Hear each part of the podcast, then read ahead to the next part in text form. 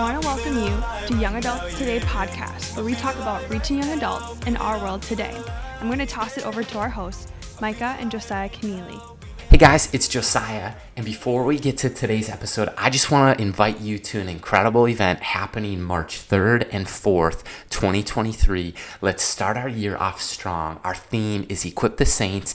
This is the Young Adults Today conference designed for college pastors, young adult ministry leaders, their key volunteers, and teams. It'll happen in Minneapolis, Minnesota, and we would love to invite you. You'll hear from Micah and I, as well as a host of other leaders and authors and pastors There'll be breakout sessions, times of worship, and our goal is that you, as a person who's pouring out, would have the opportunity to be poured into and blessed and resourced and encouraged with rallying points, relationships that can last a lifetime, and put useful resources into your hands. You can find out more details at www.youngadults.today/conference. Hey, what's up, guys? Happy Monday. I hope you're feeling alive right now. I'm Micah Kennealy. I'm Josiah Kennealy, and we're your hosts of the Young Adults Today podcast. And we love doing this together mm-hmm. with you as the listener, as the viewer. And we drop, as you know, new episodes every Monday. We want to help you start your week off strong, start okay. new things stir up your passion, but mm-hmm. also strengthen anything that's a ministry that God's placed before you. And we're joined this morning by returning guest Shane Pruitt. How are you? Hey, what's up, friends? So excited to be back on. Y'all are so fun. Love talking to y'all. And um, you know, even before we hit record, we're just saying, hey, we just we're so like-minded, kindred spirits. So it's fun. It like I just feel it's a conversation amongst friends. That's always that's how I feel. Yep. That is so true. And we want to invite you as a listener in on the conversation as well. So get ready, buckle up because they've been working on a new project behind the scenes. So specifically a brand new books and it's entitled Calling Out the Called. Hello, discipling those called to ministry leadership. What a strong topic to lean into today. And Shane, we can't wait to unpack that. But if you're just tuning in for the first time and you don't know the returning guest, Shane is an amazing individual. He serves as a national next gen director for North America, North American Missions Board, also known as NAMB. He and his wife Kasi reside in Rockwall, Texas, with their six kids. Hallelujah. He has been in ministry for over 20 years. If you're watching this, you would not think or know that, I don't think. But you know what? That's a fun fact right there. He's also a denominational leader, a church planter, lead pastor, and student pastor. Holy moly, you have nothing going on, right? No, I definitely need more to do for sure. Yes. Amazing. Well, we are so fun, um, glad and fun conversations going to be had today. So buckle up, everybody, like we said, because we want to equip you as well as you know, just hear what God's doing in Shane's life and the team's life and how this book can also minister to you as an individual. Um, so, Josiah, do you want to kick things off with Shane right here? You bet. And if you're listening, we want to join into deeper friendship and community with yeah. you. So, whether that's checking out the blog at youngadults.today, if it's reviewing, leaving us a rating, if it's subscribing to the podcast, if this is your first time, um, but it might be sharing this with your team, mm-hmm. with your staff, with your pastors. And really, we're going to be talking with Shane about calling today. And calling can kind of be elusive, it can kind of feel like, mm-hmm. You know, maybe it's ambiguous or just like chasing the wind. And so we're going to break down a huge topic mm-hmm. of calling. Maybe you're a pastor who really is passionate about reaching the next generation or you're serving on the board of a church and you're like what's our pipeline how are we developing leaders how are we raising right. up leaders excuse me this is going to be a conversation for you but shane how i'd love to start is um, do you think that there's a leadership shortage or crisis in the church today yeah i do you know um, every you know every week i'm traveling across the nation, speaking at different things, and with a, around a lot of leaders. And all the time, I'm running into even um, different networks that go, "Hey, gosh, uh, we have so many churches that are without pastors, or we have so many churches that have like a staff shortage." Uh, I probably get anywhere between five to six calls a week, mainly from like mega churches, multi-site churches, uh, looking for student pastors and, and collegiate leaders and young adult leaders And it seems as though, like, if we were a baseball team, we would look at our farm system and go, there's a shortage. Now, why is that? And I believe that God has not stopped calling people. I think we as leaders have stopped asking young people to mm-hmm. consider if God's calling them to leadership. And then we've stopped raising up ministry leaders. And so that is really the heart behind the project of calling out the call, discipling those called to ministry leadership. That's really the heart behind that book is to get back as leaders to calling out the call of the next generation ministry leaders. Um, and then also, how do we disciple them? Uh, according to Barna research, there's currently, get this, more Protestant ministry leaders over the age of 65 than under the age of 40. Yeah. Um, in fact, less than 12% of all Protestant leaders are under the age of 40. And we know through the pandemic, um, it's even made it worse. I think there's more people just because of so many struggles, so many pressures um, exhaustion, burnout, whatever. There's more yeah. people statistically leaving the ministry leadership than entering the ministry leadership. So we definitely have a void. And like I said, I don't think God has stopped calling people. I think we as leaders have stopped asking people to consider if God's calling them to ministry leadership. Wow. It's so true. And I remember we were talking not that long ago with Carey Nieuwhof on the podcast mm-hmm. about the great resignation, right? Right. Yep. And Carey said something that like stunned me in my tracks because like the great resignation was this idea in Wall Street Journal, New York Times, everyone was writing about like, oh man, not just in ministry, but in mm-hmm. every vocation, people are quitting. And mm-hmm. Encouragement to especially leaders and pastors was like, don't let the great resignation become the great regret. Yeah. Yeah, and, no doubt. It's like it's like we we I think ultimately like if we think big picture, if we think long term, you know, there's moments where we all felt like giving up. Mm-hmm. If we're mm-hmm. honest, of course, and yeah. I've had those moments. I'm guessing Shane, without putting words in your mouth, you probably have to, and the listener too. But I think that if we're short thinking, it's it's easier to give up. But when we're long thinking, we're like, oh man, if I gave up on the call of God right now, I would actually regret that. Mm-hmm. The great oh, yeah, no doubt. Become, the great regret, and we like the show Shark Tank. Mm-hmm. yeah, yeah. Me and my wife, we love. We've seen every episode from like season one on. We love Shark Tank. Yes, but I'm I'm an entrepreneur at heart, so I love Shark Tank. Yes, same. Yeah. And and like I think one of the things there's another show that comes on sometimes after Shark Tank where it's called The Profit, and we'll watch these shows, and I'm like, mm-hmm. babe, where are all the great yeah. leaders? Right. Yeah Right. Yeah. And I think that's just a question in the generation is where are all the great leaders? But I think the next generation is asking, how do I find a mentor? Exactly. How do I get disciple? Yeah. Like every so we've been to some like bigger gatherings, some small table stuff, some roundtable discussions, and many of the people, whether they're called to ministry or they're just trying to discover their calling in the early 20s, maybe they're even in the early 30s, mm-hmm. saying, How do I find a mentor? How do I know who is worthy to disciple me in the sense of are they living pure and holy? Do they fear the Lord? Are they praying for me and hold up my arms? Can I open up my heart and life in this area of my life where I desire to grow because I admire this about them publicly? But are they the same person? Person privately and publicly you know so that's where i think the question is where are all the good leaders that are in reverence yeah. of god and fear the lord and um but also just declaring his victory and they're sharing the goodness of God and they're evangelizing and they're teaching, they're preaching, they're doing all these things. And we know that we have our strengths and we know that we have our weaknesses. And so if we can play to our strengths as believers and just really understand like God has designed us, he's created us, he's giving us a mandate and many of the times he's wanting us to develop our character before he hands us the mantle. Mm-hmm. And in mm-hmm. that time of waiting, I call them the page turning moments of like, you want this chapter to end and you can't see over the other side yet, mm-hmm. but the mm-hmm. page is up and down. And I think so many times in ministry, leaders come to a point of burnout. They're discouraged. They feel like they're not making a difference. How do I keep leaders? How do I sustain this? And they want to have that page turning moment of giving up and leaning into that.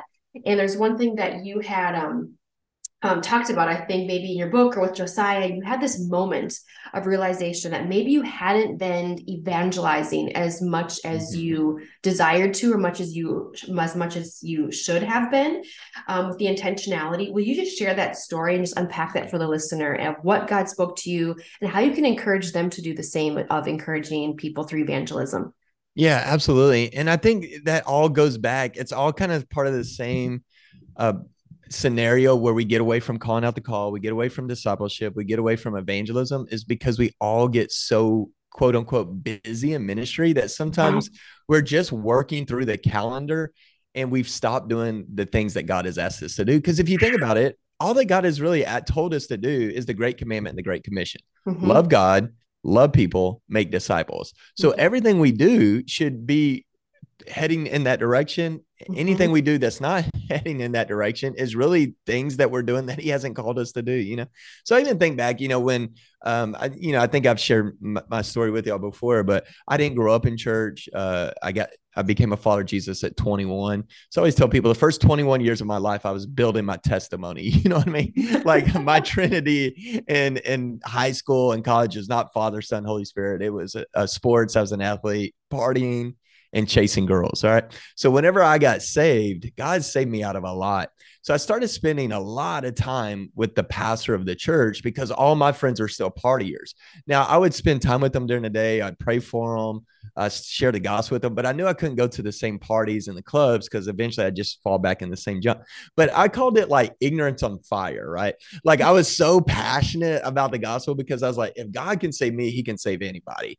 Um, but then it was ignorant because I didn't really know how to hone in that passion. So mm-hmm. every day I was telling my friends they were going to hell. You know what I mean? Like I was like aggressive with it. I was like telling them to go to hell they thought I lost my mind. They thought I joined a cult because we grew up in Waco, Texas, and we kind of have that in our history. You know what I mean? So they thought I lost my mind, but I, I did. I had this zeal and it carried on. And then, you know, then you start down the journey. Then I went to Bible college and then I went to seminary and got a theological education and got all these degrees and these graduate degrees. And then, you know, God called me into ministry and I got in a local church and then started leading the ministry and then started working through the calendar. And then I looked up one day and go, when is the last time that I told someone about Jesus mm-hmm. outside the four walls of this building? And I looked at him and go, it's been a while. It's been a minute. So how can I like train others to share the gospel if I'm not sharing the gospel? Because I feel as leaders, once again, this all goes back to a leadership problem. Even when we go, you know, people go, hey, where's the next generation of young leaders? Well, it's on us currently as leaders to call out and raise up the next generation. Right. So it's always a leadership problem. I always feel like every problem goes back to a leadership problem, right? And so I'm looking at it going, all right, man, if I want all the young adults and the teenagers and the parents to like share their faith and live on mission. I'm like, how am I doing that? Well, then I started looking and go, my calendar's filled full of meetings and Christian events, and I'm in this Christian bubble and I'm doing nothing but be around Christians. Mm-hmm. Um, and so I had to work hard and be intentional to get outside that Christian bubble and actually start being around lost people. So I think that was one of the first steps for me to go, how do I start sharing my faith again, living on mission outside the walls of a building? Well, first of all, you got to get around lost people because yep. um, a lot of times we're sharing the gospel with people who are already found. We got to get around lost people. It, it reminds me, of, not too long ago, I was at um, you know, this kind of like county you know fair like state fair thing. And um and there was people walking around with samples of food but they were walking around giving out free samples of food in the food tents where people were like already eating.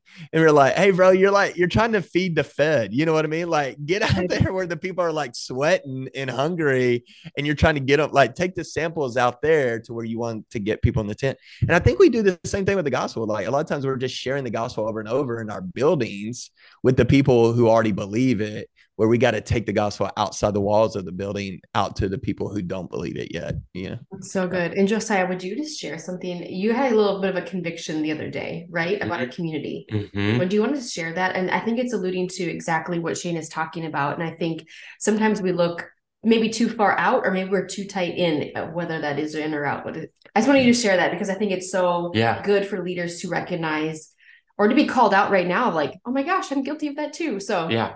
So we live in east bloomington but it's a, a, city about 15 10 15 minutes from where i grew up in.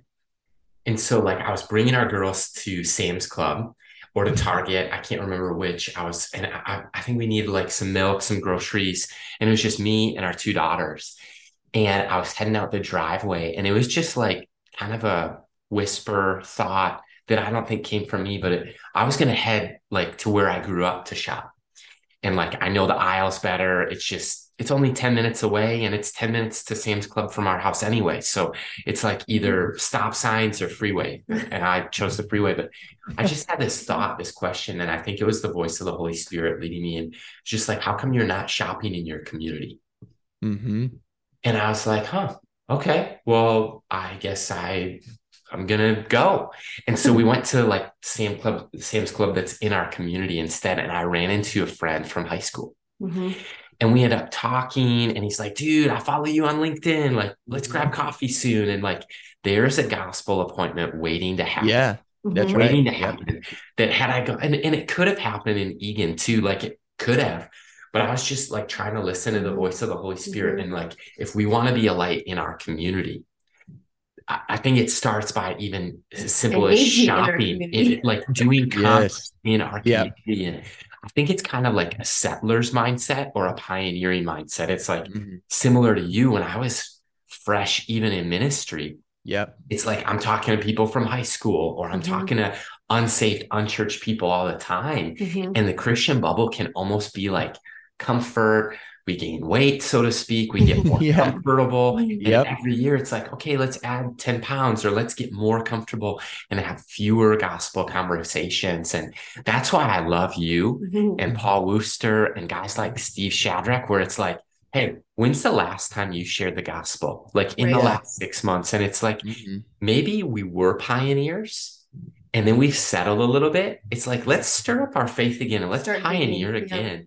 Yeah, and, and, I love you. You know, you mentioned a mutual friend of ours, uh, Paul Worcester, who uh, serves on my team at NAMB that I oversee, and and uh, I love it. I, I I got this from him, and I started making a, a regular rhythm of my life. Uh, he said he wakes up every day and he says, "Pray for Bob." B O B. I love this. Pray for Bob. B-O-B. So B, uh, pray for a burden to share. Like, is our heart even broken over the spiritual lostness around us? So B, pray for a burden to share. O, opportunities to share. And what I found is when I'm praying for opportunities to share, it's not like God gives me new opportunities. It's God just wakes me up to the opportunities that are already around me. Because yep. we're around gospel opportunities all the mm-hmm. time. We're just so distracted that we don't even notice them.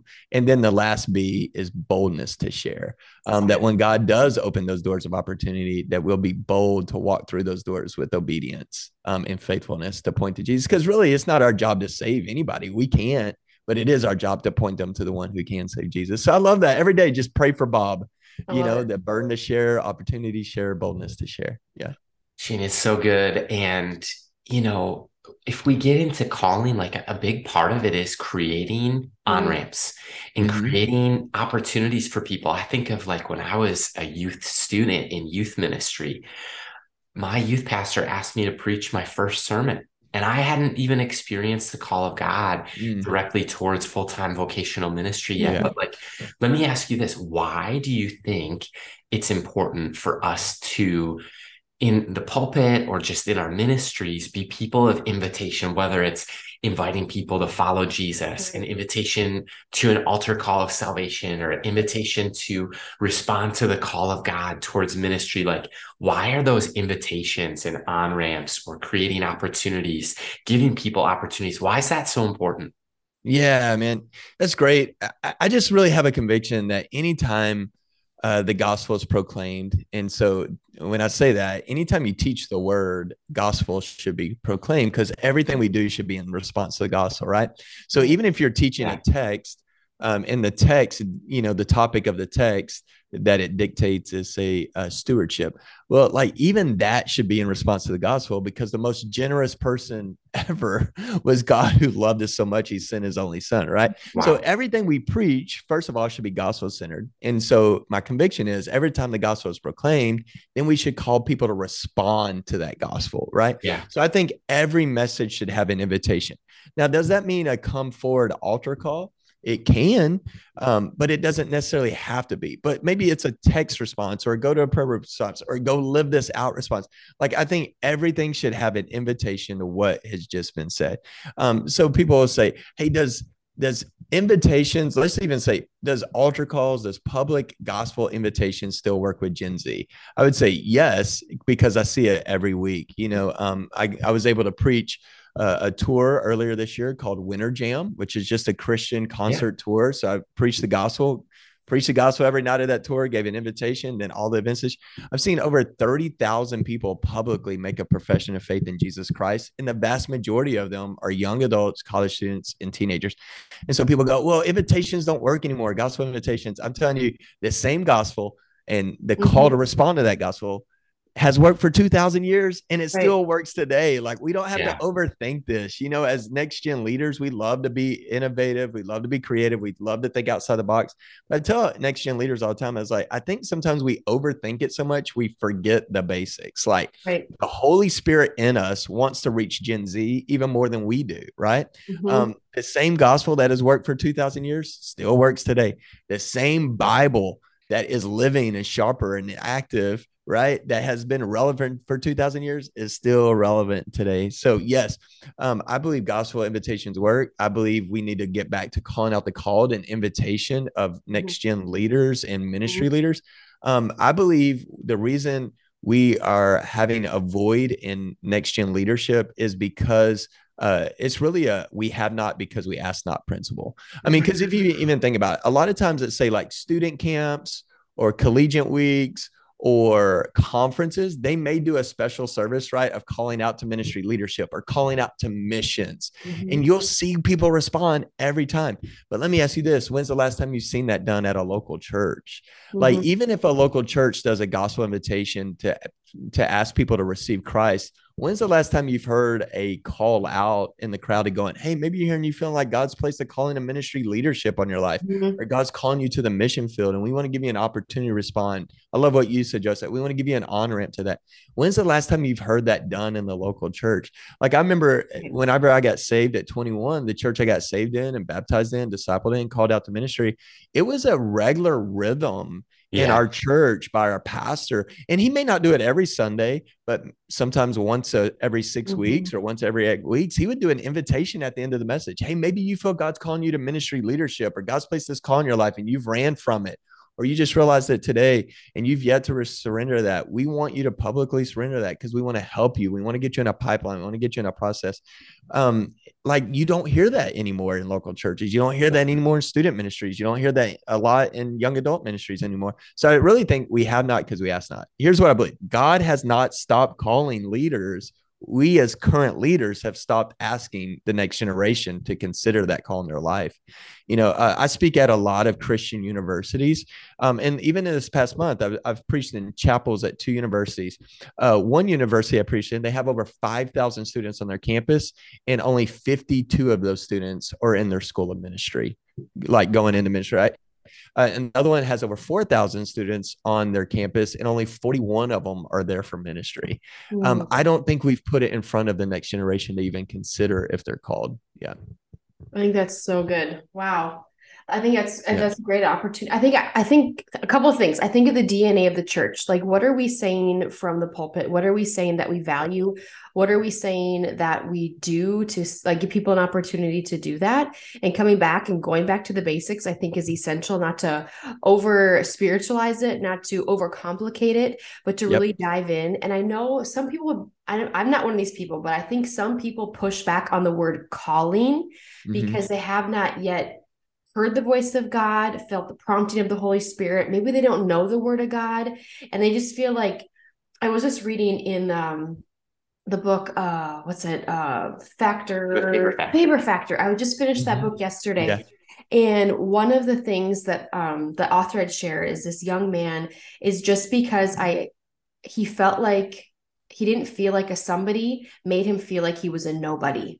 Mm-hmm. So yeah. that's when you began to believe, like, well, I'm nobody because I haven't become somebody. Yeah. And I think when the you enter the word calling or the call of God on that on your life, I would just love for you to unpack the person who's maybe yeah. like skeptical of the word because it's like, mm-hmm. oh, okay, it's like the word leadership, it's overused, influencer, yeah. kind of overused, calling, ugh, whatever that means for me. Mm-hmm. So, Shane, would you just dive in when it comes to the big idea and the breakdown of what you specifically mean when you talk about the calling in the book, calling out the mm-hmm. called?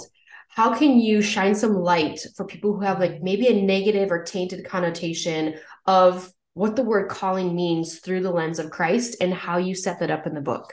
Yeah, yeah. So I love I, I think calling one of like maybe a more relevant term is like there's this this like I believe calling is like this just wooing of the spirit, mm-hmm. drawing you in close. But what's so cool about how the Holy Spirit works is like he's wooing you in close to send you back out. Yep. But when he sends you back out, he's going with you. You know what I mean? So it's not yes. like wooing you in and then send you back out going, Hey, good luck to you. Hope it works out for you. Right. But he's like wooing you in close to him and then sending you back out to like go with you. So I always tell people like salvation um, is really you're being saved to be sent. You know, like I think, you know, a lot of people think, oh, I get saved so I can go to heaven one day. Well, it, yeah, I mean, that's a benefit, right? But like if salvation was only about going to heaven, wouldn't it make sense the moment God called you unto salvation, he would mm-hmm. also call you home? But we're still here because we are being saved to know God, but also sent to make God known, right? So I think in the Bible, you know, as you read through Genesis to Revelation, you really see three major callings. First of all, you see a calling unto the Lord for salvation, right? To know Him, to experience eternal life, to have God come live inside of you, make His home in you. So there's a calling unto salvation. And then, secondly, you see in the New Testament, there's what we would call a universal calling on all believers. Now, not universalism, that's heresy, right? Universal calling on all believers, meaning that if you've been bought by the blood of Jesus, you have the Holy Spirit of God, you are called to know him and make him known. Exactly. So that's where we shifted, right? To like every member of missionary, every member of minister, because there was a day in the church, especially in the American church in the West, right? Um, let's say if you go back 30 years ago, a lot of American churches were set up like this you get saved, uh, you get dunked in water, then you sit on your blessed assurances, going to a bunch of potluck dinners, waiting for the rapture bus to swoop down and pick us all up. And in the meantime, we watch all the professional Christians do the ministry. Um, and who's the professional Christian in the church, right? The pastor, the staff. Mm-hmm. Um, and the moment they do ministry in a way we don't like, we write them a little email in Jesus' name, right? And so we've all gotten those emails as leaders. Um, but that's not the New Testament church. The exactly. New Testament church is exactly. that our ministry leaders are to practice uh, uh, Ephesians 4 11 and 12 to equip the saints for the work of ministry. Now, theologically, who's the saints? It's not just a football team in New Orleans. It's not just people in old paintings with halos around their heads. The saints are all of those who have been bought by the blood of Jesus and have the Holy Spirit of God. So, why is it the job of the leaders to equip the saints for the work of ministry? Because every saint is called to ministry. Yes. So, right, that's the universal calling on all believers. So that's where you get out of that mindset where you go, "Hey, pastor, would you come share the gospel with my neighbor? I think they're lost." No, no, no. God placed those neighbors next to you you're called to live on mission you're called to ministry as well. So there's this universal calling right? So so you see a calling unto the lord for salvation. Secondly you see a universal calling on all believers. Um, you see that in second corinthians 5 17 and 18 i just thought of that uh, where you know paul's talking gospel talk right? We uh, are, are new creations in christ. The old has passed away. Behold the new has come. That's beautiful. But then you go to verse 18 and he says and god gave us a ministry of reconciliation. In context he's not writing that to the elders in Corinthians. He's not writing that to the pastors in Corinthians. He's writing that to the whole church in Corinth. So he's basically saying, if you are a new creation, you are called to a ministry of reconciliation, right? All right. So universal calling. Thirdly, and this is where I think we've gotten away from recently because I feel like as the church, we've gotten better at that universal calling on believers. You know, we used to mm-hmm. use the term missional living. That's kind of a junk yeah. term mm-hmm. now, but remember missional there. living. yeah, yeah, yeah. Uh, living on mission. Every member missionary, every member minister. We, I think we've gotten better at that conversation. What we got away from is the third calling, which you also see in the Bible, which is a unique calling on some. Uh, so if you go back to Ephesians 4 11 and 12, you remember Ephesians 4 11 and God called some to be what? Prophets, mm-hmm. evangelists, pastors, teachers. And what's their job? To equip the saints for the work of ministry. So I think we've gotten better at that saints for the work of ministry conversation, but we've gotten away from that where God has called some to be leaders. Like if you look all throughout the Bible, you see where God uniquely calling Jeremiah, uniquely calling Deborah, uniquely calling Phoebe. And you, you know, all three where God calls some to be leaders to equip the saints of the work of ministry. Now, what we're not saying is that there's a varsity and a JV. You know exactly. what I mean? Right. We're just saying different roles, equally important, just different roles. And I think that's where I kind of joke of like we're the participation trophy generation now that we're all adults in some churches, when you start talking about unique calling and God calling out some of the leadership, and people go, "Oh, well, am I not important since I'm not called to ministry leadership?" No, that's not what we're saying. Right. We're saying everybody's important. It takes all of us. We're just saying that God has called some uniquely to operate in these kind of roles in the body of Christ. And we need them to equip the saints for the work of ministry. Yeah. So, what we're not talking about is if someone goes, I'm a lawyer, I'm living on mission, I'm sharing the gospel at my law firm. Praise the Lord. Yes and amen. So beautiful and valuable.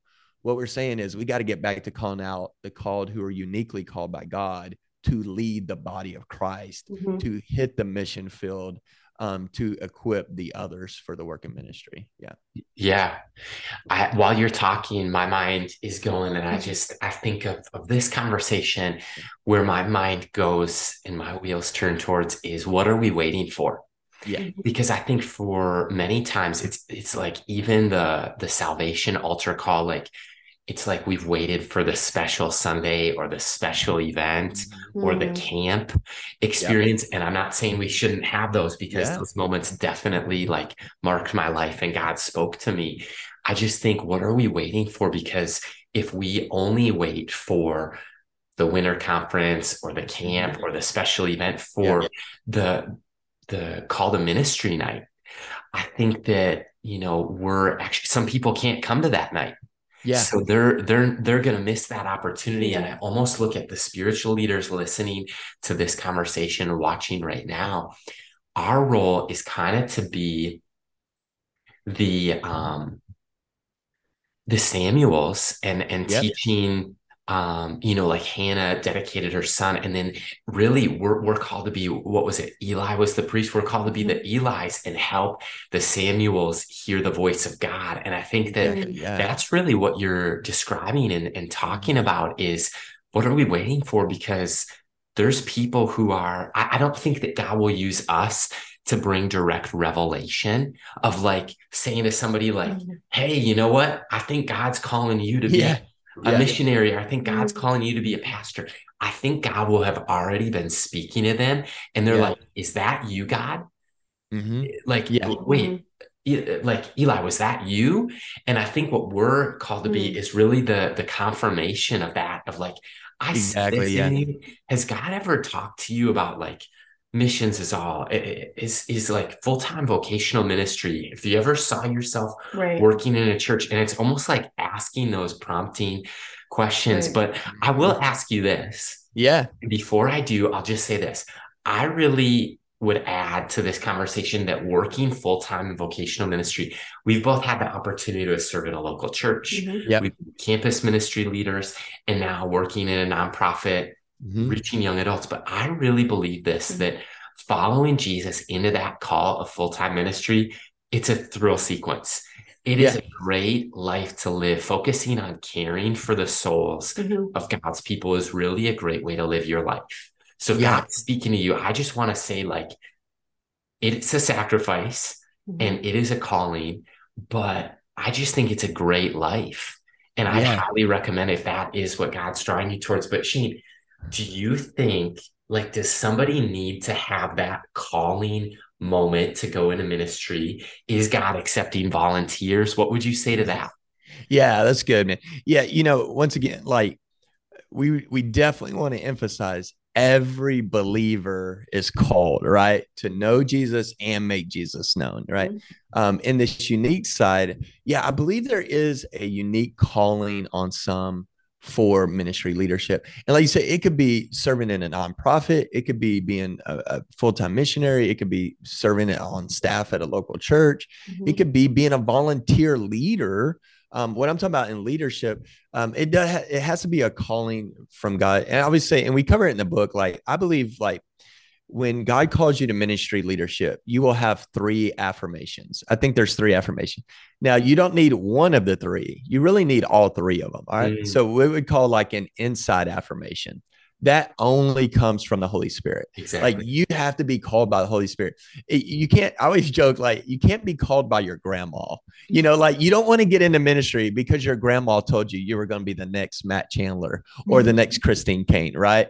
So he's like, we don't need grandma called leaders. We need God called leaders. So that only comes from the Holy Spirit. And that comes from like what you were saying, Joseph. Like there's this inward angst, this inward drive, like where you go, man, I just love the people of God. I just love the word of God. I just just love making disciples. I love equipping the saints for the work of ministry. I just love this. I want to do this with my life. I want to give my life away to like there's this inward like calling, you know, and I would call that an inward affirmation. And that only can come from the Holy Spirit.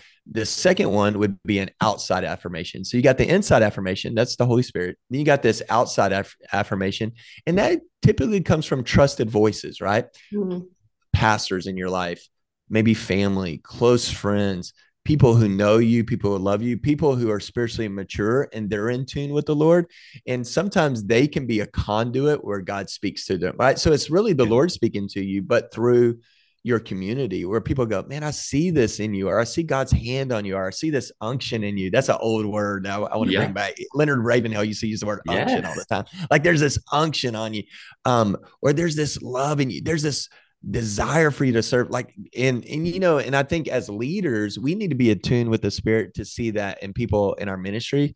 And i think when i, I always encourage leaders do that through questions because i like what you said mm-hmm. judge because what we don't want to do is cause confusion with someone. You don't want to go hey god's called you to ministry and inside they don't have that inside affirmation. So then you could send them down a path that God's not called them to. Right. Mm-hmm. And so I always say, I ask good questions like, Hey, I see this in you. Do you see this in yourself? Exactly. Has the Holy Spirit been talking to you? Hey, how do you feel about this?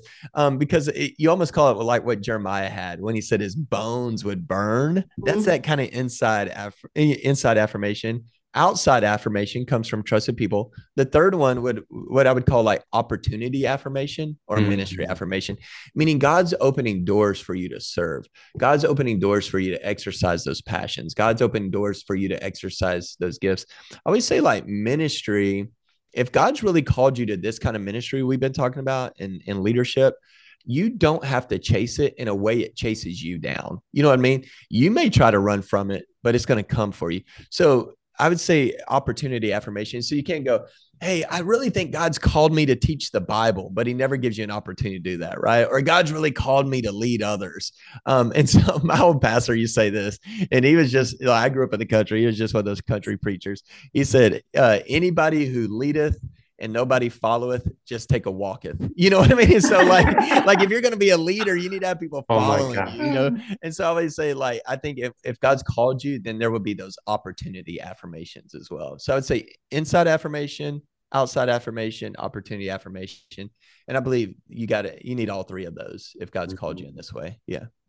I think that's so good. And I think just a reminder as a leader, whatever capacity that you are, whether you're in the marketplace, you're in the mission field, you're yep. ministry, whoever is listening right now, is that our words carry weight.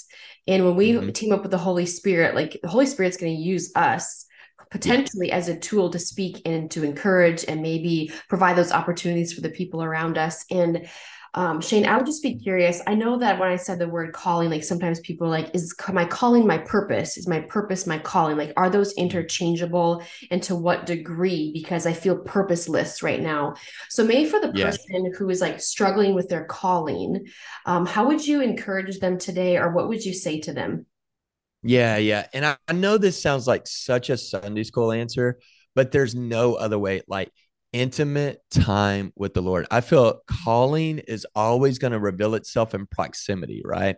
Yep. Um, purpose is going to reveal itself in proximity to the Lord. So if you're distant from the Lord, and let me just say this like, if you're a follower of Jesus and you have the Holy Spirit of God and you're never in your Bible outside of your Christian gathering, uh, if you're never talking to the Lord in prayer, if you're never meditating upon the Lord, if you are never fasting, then let me just about you should feel distant from the Lord. Mm-hmm. What I mean by that is like if you're not doing the rhythms that God's given you in spiritual disciplines and you don't feel distant from God, there's probably an issue there because you're not really being in tune with the spirit, right?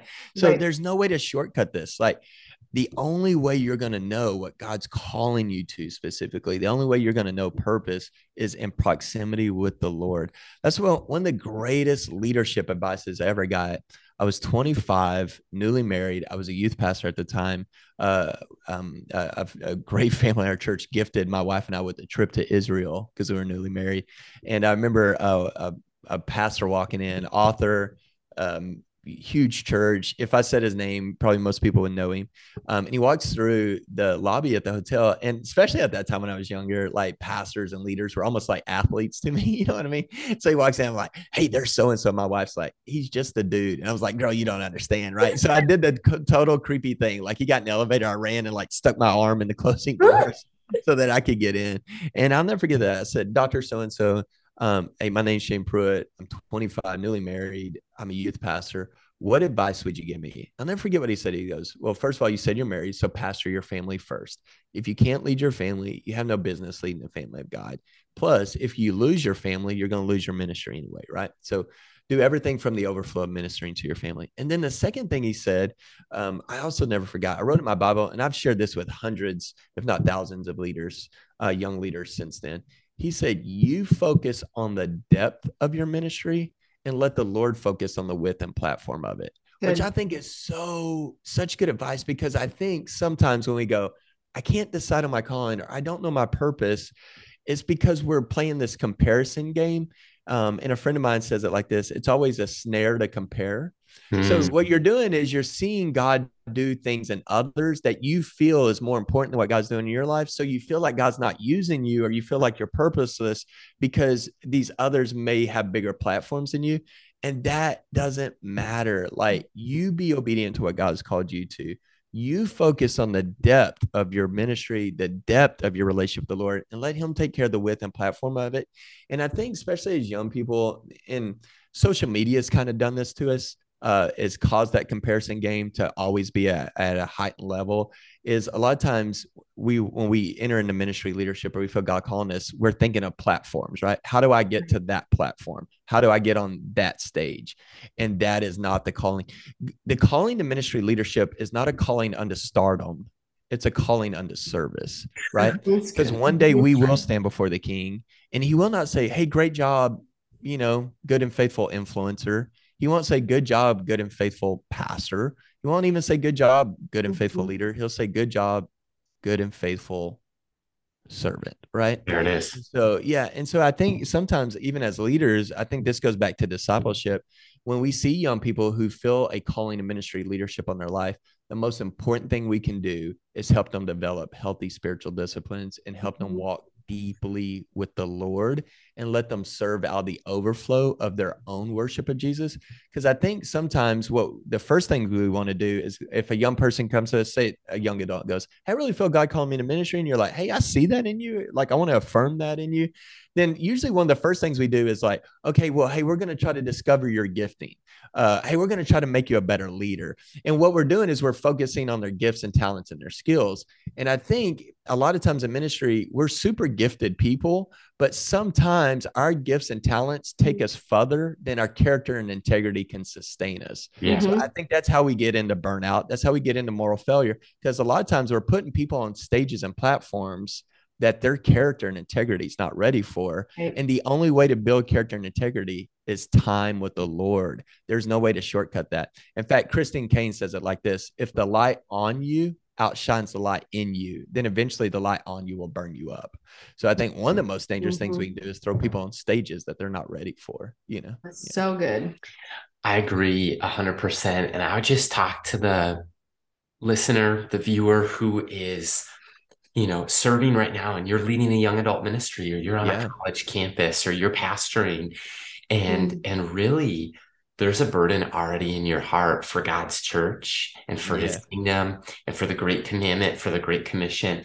And I would just invite you to pause at this point in the conversation and just begin to pray and think of what's your next step as far as offering an invitation into ministry. Is there five young adults Is there somebody who could be a co-leader in a small group? Is there somebody mm-hmm. who maybe at your church could guest teach a week of Sunday school and just it's almost like those bite-sized samples of the next step, just like you know, salvation and water baptism and joining a small group. Like, what's somebody's next step? And how could you assist in just maybe it's your preaching in the next month or two, and mm-hmm. it's creating an altar time for people who are discovering the call. Maybe it's mm-hmm. hosting, like I, I remember Micah opened up our home to a group of gals who like wanted to grow their voices mm-hmm. and they God had already been speaking to them, but it's somebody mm-hmm. come alongside and just the next step. And so, what could your next step be as a leader to provide on ramps? Maybe it's some sort of called conference, or maybe it's some sort of um, encounter night. But I would just love to ask you to reflect about that and to think about that of of who maybe do you see that's in your path that you could come alongside like she was saying god's already speaking to them with that inside drawing mm-hmm. how could you come alongside and maybe ask that question and be that outside confirmation or or provide an opportunity for ministry for somebody but as we close shane we love to just put five minutes on the clock yeah come to five. I love this. It's one of my favorite time, favorite That's parts. Good. Yeah. And you've done it with us before, but this time yeah. we'll try to mix up all Ooh. the questions a little bit differently. And the first is if you could have any sports card. Any baseball oh, or basketball man. or football or you know, any sports card, who would you pick? Oh man, I gosh, it would have to be Jordan's rookie, right? That's like a holy grail, you know, or you know, we're in Dallas, so we're like huge luca fans. So like one of luca's like autograph cards, you know. So yeah. Oh, there you go. Maps. Yeah. All right. There's a spiritual question now. Question number two. What has God been speaking and teaching you lately, Shane? Yeah, like uh, I think, you know, just because of the work we're doing, you know, with the book and and the videos we've created, and we've created some great mentoring guides that can go along with it. It's just really on the getting back to like really calling out the next generation of ministry leaders and really discipling and equipping them you know because you even think of the impact there like you could go oh well I only have really probably three in my ministry that are called to ministry leadership well if you impact them think of all the ones they're going to impact in the future and yeah. the ripple effect from that's huge mm-hmm. so really probably that calling to ministry leadership has been my big passion awesome. lately yeah Let's go. Uh, how about this? This is a curveball. You get to ask us another question. It can be anything, but what do you want to ask or know from Mike and I? Yeah, I love. Okay, so Jesse, I love what you said while ago. So I want to ask you and Mike this. All right, so y'all are like hey, yeah, ministry is this great thrill ride. That's true. So, but we also know it's difficult, right? There are some like mm-hmm. difficult seasons in ministry, but y'all are two of some of the most joyful people. Like, because when I watch y'all's podcast, when I've been on, when I've talked to with y'all, interacted with y'all, y'all always have big smiles, a lot of joy on your face. But I know life's not easy for y'all. So where do, where mm-hmm. does your joy come from? Because I think people are mm-hmm. searching for joy today, especially with everything going on. Yeah. Man, seriously. Yeah, I know what discouragement mental health challenges are like. I know what it's like to have somebody not believe in you. Mm-hmm. I know what it's like for somebody to speak death with their tongue instead of life. Yeah. And and so I am a feeler. So I, I'm in tune with emotions to know that there are high highs and there are low lows. Yeah. And both are the reality for mm-hmm. all of us in life. But I just remember um, my first office that I ever had, and on the ceiling, I literally wrote, um, what David said, like to encourage yourself in the Lord. And then I wrote, the sky's the limit. And so when I'm down, mm-hmm. down is actually a great posture, bowing down, getting knocked yeah. down, kneeling, maybe mm-hmm. praying before your face. So down happens emotionally, physically, literally all of it. Mm-hmm. But when you're down, that is a great time to dream again. When you're down, right. it's a great time to look up. Like down might be one of the most hidden gifts because the mm-hmm. only place to look is up. and so that. when there have been moments of deep discouragement in ministry, in life, whatever, mm-hmm. sports, um, I've just found that buoyancy of the ability to develop grit and to bounce mm-hmm. back. God gives us bounce back power, bounce mm-hmm. back faith. Like we, the righteous is going to mm-hmm. fall, but he gets back up again. Mm-hmm. And so that and truly like the joy of the Lord being our strength, like mm-hmm. to recognize that my choice is what thoughts to think. My yeah. choice is what I believe about myself, God, and others. Right. And so I have a choice. Like I could believe the best or the worst. Let's believe for something great. Let's believe for something that's incredible. What would you say? Yeah, I think that true joy can only come from the Lord. And I think for me specifically, um, discovering the calling at age 25, like God did call me into yeah. ministry. And I remember driving off the freeway and turning into the church that I was on staff at. And I was so thrilled. Like there was something inside of me that wasn't it was i was being fulfilled i was living life to the fullest in every way from church to community to discipling women to being discipled to mm-hmm. being in an internship to working at a gym like all these things that i had aspired to from 18 to 25 were happening and god was really unfolding and i think in that season i was driving off up off that ramp and to the church and i just felt this complete piece of just like wow for the first time in my life i don't feel like i have to go to work. Like I mm-hmm. get to go to work. Yeah. And I want to see. So every day I drive to work and I pray. I was like, okay, Lord, what do you have in store for me today? Amazing. What do you have in store for me today? And Lysa TerKeurst, I think, wrote this. She's like, divinely interrupt my day. God, if you yeah. want to interrupt my day, like I need to be spiritually, mentally, emotionally prepared for a disruption in my norm that is an opportunity to serve somebody else. And it could be a stranger, it could be encouragement, yep. it could be physically helping somebody. And I think just I've always had the gift of hospitality and I have the gift of faith. So I think anything that I think I've felt where God has fallen short in discouragement or an expectation I've placed on Him, I feel like I need to pull back, reel that back in, and really take it to Him and dedicate it to Him in a way of like, Lord, I'm going to dedicate this to you versus giving you my to do list. Mm-hmm. And I mm-hmm. think when I was in those seasons, I think God's like, Micah, you don't have to pray to me. Like you get to pray to me. I, yeah. I think to discover joy, I've had those humbling character moments where I feel like God's taking me out back and like rough me up a bit. And it's like, okay, back in the game now. So yep. I just feel like true joy um, just shines through functioning in the gifts and the talents that God is giving us and choosing to I don't know, choosing to worship him even when it's not the best or even when it's not the most beautiful, glamorous season of life. Mm-hmm. So that's what I would say. I love it. Yeah. Well, oh, y'all are very joyful people. Like y'all encourage my heart. Well, sure. thank you. Yeah. Heart, we got two questions left, Shane, and yeah. like 30 seconds on the clock because I took your minutes. I'm sorry. All right, yeah. So, Let's say that you and your wife, or maybe you and your family, get to travel anywhere in the world that you have not yet been. Where would you go? Oh, okay. So really quick this is kind of cool because it just kind of happened is uh, we have a, a son with uh, pretty severe unique needs. Um, so he just got picked by the make-a-wish foundation and they're sending our whole family to disney world for seven days. So we get to do that in december. We're excited about that. Um, but like we're anywhere in the world that i haven't been yet uh, for me it would have to be new zealand. Like ever since i've saw lord of the rings remember the lord yeah. of the rings trailer? Yes. yeah. It was it was filmed in New Zealand. I was like, I want to go there. It's beautiful. Yeah. Like New Zealand is beautiful. Yeah. So New Zealand for me. Good but we're excited to go to Disney World soon That's too. Great. You're gonna love it. Rules for you guys. That is yeah. epic. yeah, yeah. And uh man, is there anything burning on your heart that you'd like to just download, impart, share? People needing encouragement, mm-hmm.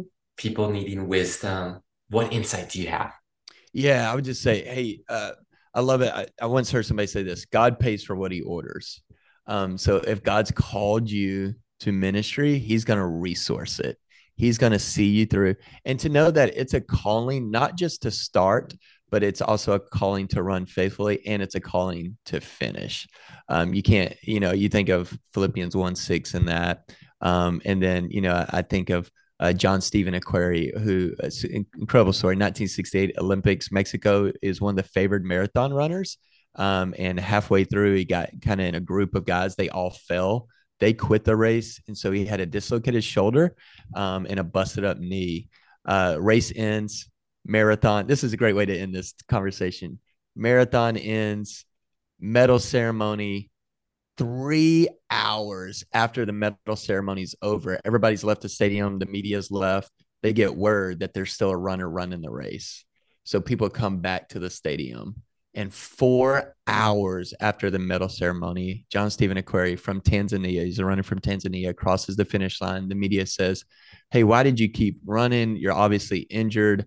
Others quit that were in that same fall. Why did you quit? Why did you keep running? Why did you not quit? And he says this My country did not send me 5,000 miles to start the race, they sent me 5,000 miles to finish the race. When God calls you, he doesn't just call you to start, he'll also call you to finish and he'll be with you all the way through the journey. Yeah. Amazing. Shane, yeah. that moves my heart. I just think they're struggling, maybe they're down, like we talked mm-hmm. about, and they're desperate for joy or encouragement. Like, keep going. Yeah. God is the author and perfecter of our faith. He yeah, that's right. Finish the work yep. that he began in you, and he will be faithful to do it. So, man, Shane, excited, love anytime our paths get to cross. We're grateful yeah, for So much fun, friends. Yeah, thankful for you, friends. Hey, deeply appreciate you, and it's such a joy running this race with you. Yeah. Amen. Amen. Until next time, this is Mike and Josiah signing off.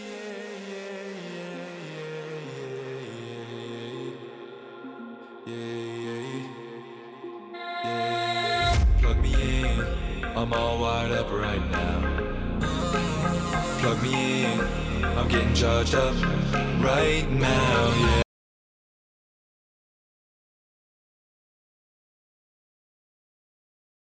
Thanks for listening to today's conversation on the Young Adults Today podcast. If you enjoyed today's episode, go ahead and subscribe, rate, and review this podcast.